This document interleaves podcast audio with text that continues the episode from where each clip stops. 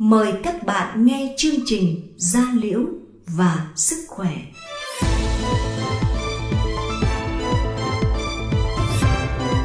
Gia Liễu và Sức Khỏe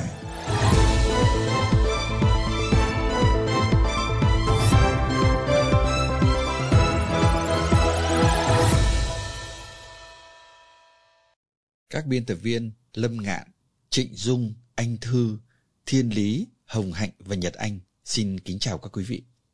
Trong chương trình phát thanh hôm nay, sau phần tin vắn, mời các bạn sẽ nghe biên tập viên của chúng tôi trao đổi với bác sĩ Lê Thanh Hiền, khoa phẫu thuật, tạo hình thẩm mỹ và phục hồi chức năng của Bệnh viện Dân Lữ Trung ương về giảm cân an toàn. Mục lời khuyên của bác sĩ, các bạn sẽ được nghe bài Kiến thức phòng ngừa dị ứng mỹ phẩm. Chương trình văn nghệ, các bạn sẽ được nghe bài hát Cám ơn tình yêu với giọng ca Nhật Anh của Phòng Công tác Xã hội. Mời các bạn theo dõi chương trình. Tin tức gia liễu quanh ta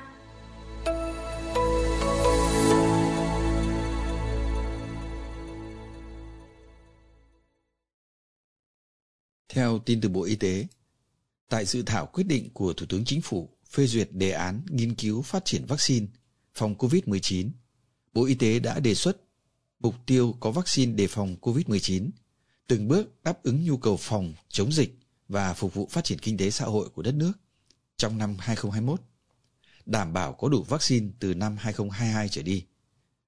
Đến ngày 31 tháng 3, vaccine Nanocovax của công ty Nanogen đã hoàn thành thử nghiệm lâm sàng giai đoạn 1 và đang triển khai thử nghiệm lâm sàng giai đoạn 2.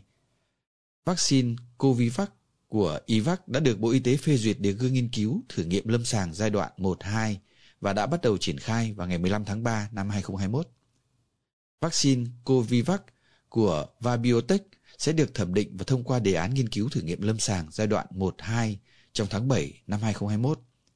Các nhà sản xuất đang cố gắng đẩy nhanh tiến độ nghiên cứu, sớm hoàn thành các giai đoạn thử nghiệm lâm sàng.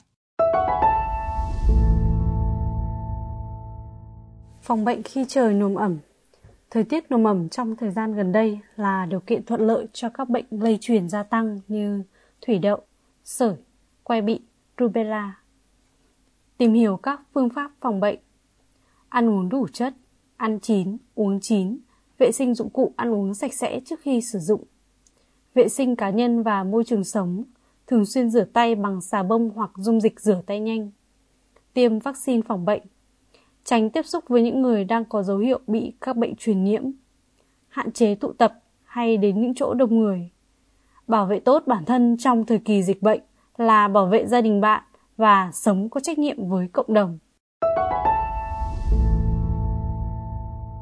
Thời điểm giao giữa mùa xuân sang mùa hè, nhiệt độ trong khoảng từ 20 đến 35 độ C, cộng với độ ẩm từ 70 đến 80% là môi trường thích hợp cho bọ chét chó mèo phát triển mạnh đồng nghĩa với việc chúng ta sẽ bị chúng đốt nhiều hơn.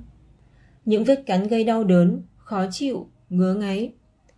Bạn có thể bị bọ chét đốt ngay cả khi không nuôi chó mèo do chúng có thể nhảy được. Vì vậy cần tự bảo vệ cá nhân, vệ sinh nhà cửa, hút bụi thường xuyên để loại bỏ bọ chết, trứng, ấu trùng và kén của nó. Có thể dùng hóa chất diệt côn trùng phun vào khe, góc phòng nơi chúng ẩn nấp và khi thấy xuất hiện triệu chứng nghi bị bọ chết cắn, bạn cần tìm đến bác sĩ da liễu để được tư vấn và điều trị kịp thời.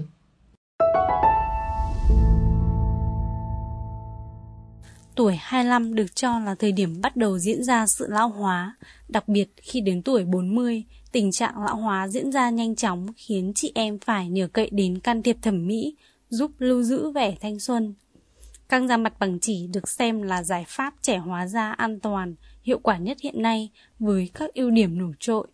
Ít xâm lấn, can thiệp ở nhiều vị trí khó như góc mắt, quanh miệng, hồi phục nhanh, không cần nghỉ dưỡng, không để lại sẹo, không gây đau đớn, mang lại hiệu quả tức thì, kéo dài nhiều năm. Chuyên mục Ý kiến chuyên gia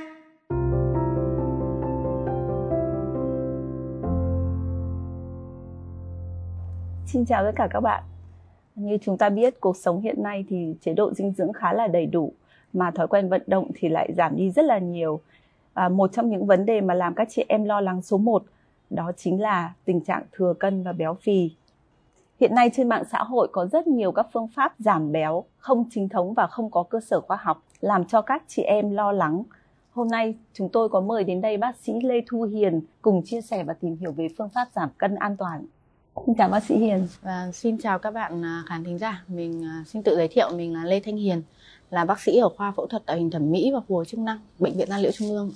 Hôm nay mình rất vui khi được đến đây để chia sẻ cùng với các chị em về các cái phương pháp để giảm mỡ, giảm béo một cách an toàn và hiệu quả nhất ạ.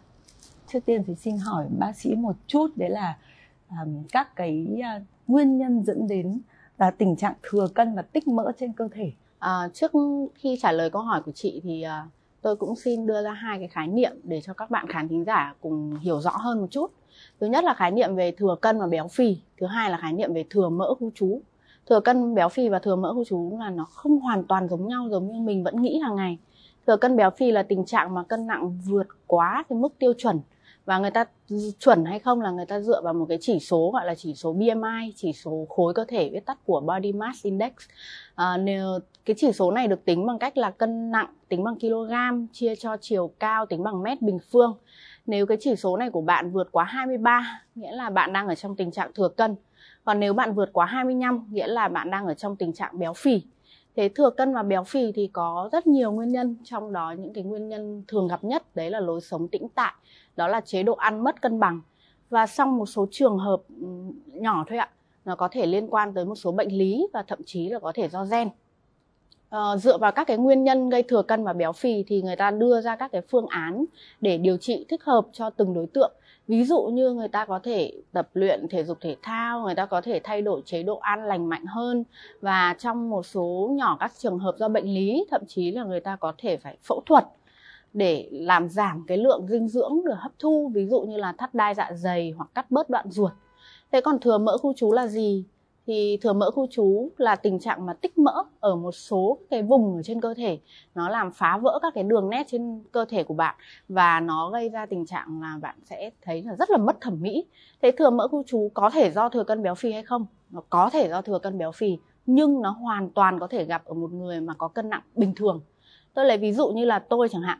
Tôi có chiều cao là 1m55 và cân nặng là 44 kg khi tính BMI thì tôi chỉ khoảng 18,03 nghĩa là tôi hoàn toàn có cân nặng bình thường thậm chí là còn hơi thiếu cân một chút. Nhưng mà tôi lại khá là mặc cảm về việc là tôi có mỡ thừa hai vùng eo vùng bụng dưới và vùng mông đùi. Thế thì uh, trong trường hợp này tôi cũng không phải là do ăn quá nhiều nhưng mà cái chế độ làm việc của tôi sinh hoạt của tôi phải ngồi rất là nhiều trong một ngày nên là mỡ thường tích tụ ở phần dưới của cơ thể. Và một trong những cái nguyên nhân nữa cũng rất là đáng quan tâm đấy là do cái hormone về nữ giới. Nếu các bạn để ý thì các bạn sẽ thấy là à, những cái bạn nữ tầm độ tuổi từ 18 đến 25 tuổi thì các bạn ấy có một vòng eo rất là nhỏ vòng ngực và vòng mông rất là phát triển nghĩa là một thân hình rất là lý tưởng. À, nhưng mà đến độ tuổi khoảng từ 35 đến 50 tuổi là độ tuổi tiền mãn kinh hoặc mãn kinh thì cái hormone nữ bị suy giảm và mỡ lại tích tụ chủ yếu ở cái vùng bụng là chính trong khi đó vùng ngực và vùng âm thì lại teo tóp nguyên nhân là do các cái hormone này nó có vai trò rất quan trọng trong việc điều phối mỡ là sẽ tích tụ ở đâu. Do đó là ở những chị em ở độ tuổi khoảng 35 đến 50 tuổi thì việc các chị em thay đổi chế độ ăn tập luyện một cách tích cực thì chưa chắc đã có thể làm cải thiện được cái tình trạng tích mỡ ở trên cơ thể. Vì nguyên nhân của nó là do hormone giới tính nữ là chính. Vì vậy mà trong những cái trường hợp đó thì chúng ta cần có những cái can thiệp từ bên ngoài. À, xin cảm ơn bác sĩ à, bác sĩ cho tôi hỏi rằng là cái việc tích mỡ ở trên cơ thể ấy, giữa các phụ nữ thì nó có sự khác nhau của từng người không và cái phương pháp mình sẽ giảm béo ở những vị trí đó thì như thế nào thì phù hợp ạ? À, cảm ơn câu hỏi của chị. Thì nếu mà chúng ta chịu khó quan sát thì chúng ta sẽ thấy là mỗi người sẽ có một cái vị trí tích mỡ khác nhau. Ví dụ chẳng hạn có những chị em thì rất là phàn nàn với việc vùng cổ này, vùng nọng cầm rất là nhiều mỡ. Trong khi đó có chị em khác thì cánh tay và đùi ảnh hưởng đến việc các chị em mặc quần áo, váy vóc không dám mặc quần áo sát nách chẳng hạn. Hoặc có một số chị thì vòng bụng quá to, thậm chí ở riêng ở vùng bụng thì có những người lại to ở vùng bụng trên, có người to ở vùng bụng dưới. Thế thì với mỗi một cái vùng mà tích mỡ khác nhau thì đương nhiên sẽ có các cái phương án điều trị khác nhau.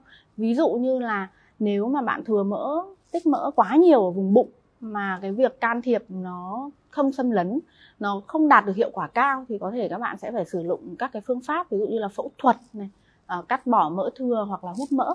Thế còn đối với những vùng khác thì mình có thể sử dụng các phương pháp như là sử dụng nhiệt này nhiệt nóng nhiệt lạnh dùng laser dùng sóng siêu âm hội tụ hai phu. Hoặc là trong một số trường hợp thì uh, bạn có thể kết hợp giữa các cái phương pháp cùng với nhau để đạt được cái hiệu quả tối ưu nhất. Xin cảm ơn bác sĩ.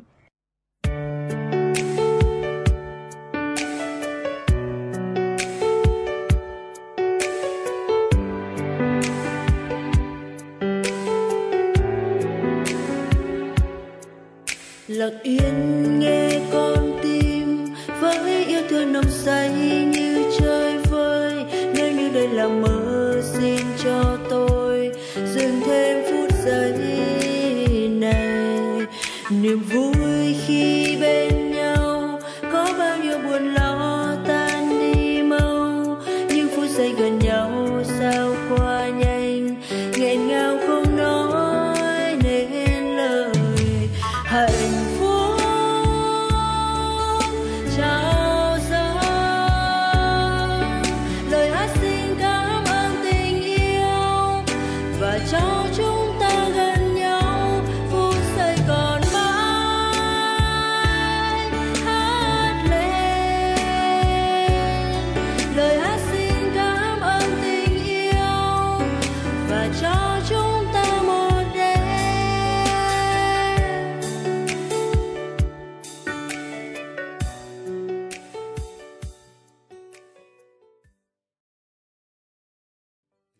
khuyên của bác sĩ Chuyên mục với sự đồng hành của Gencang Việt Nam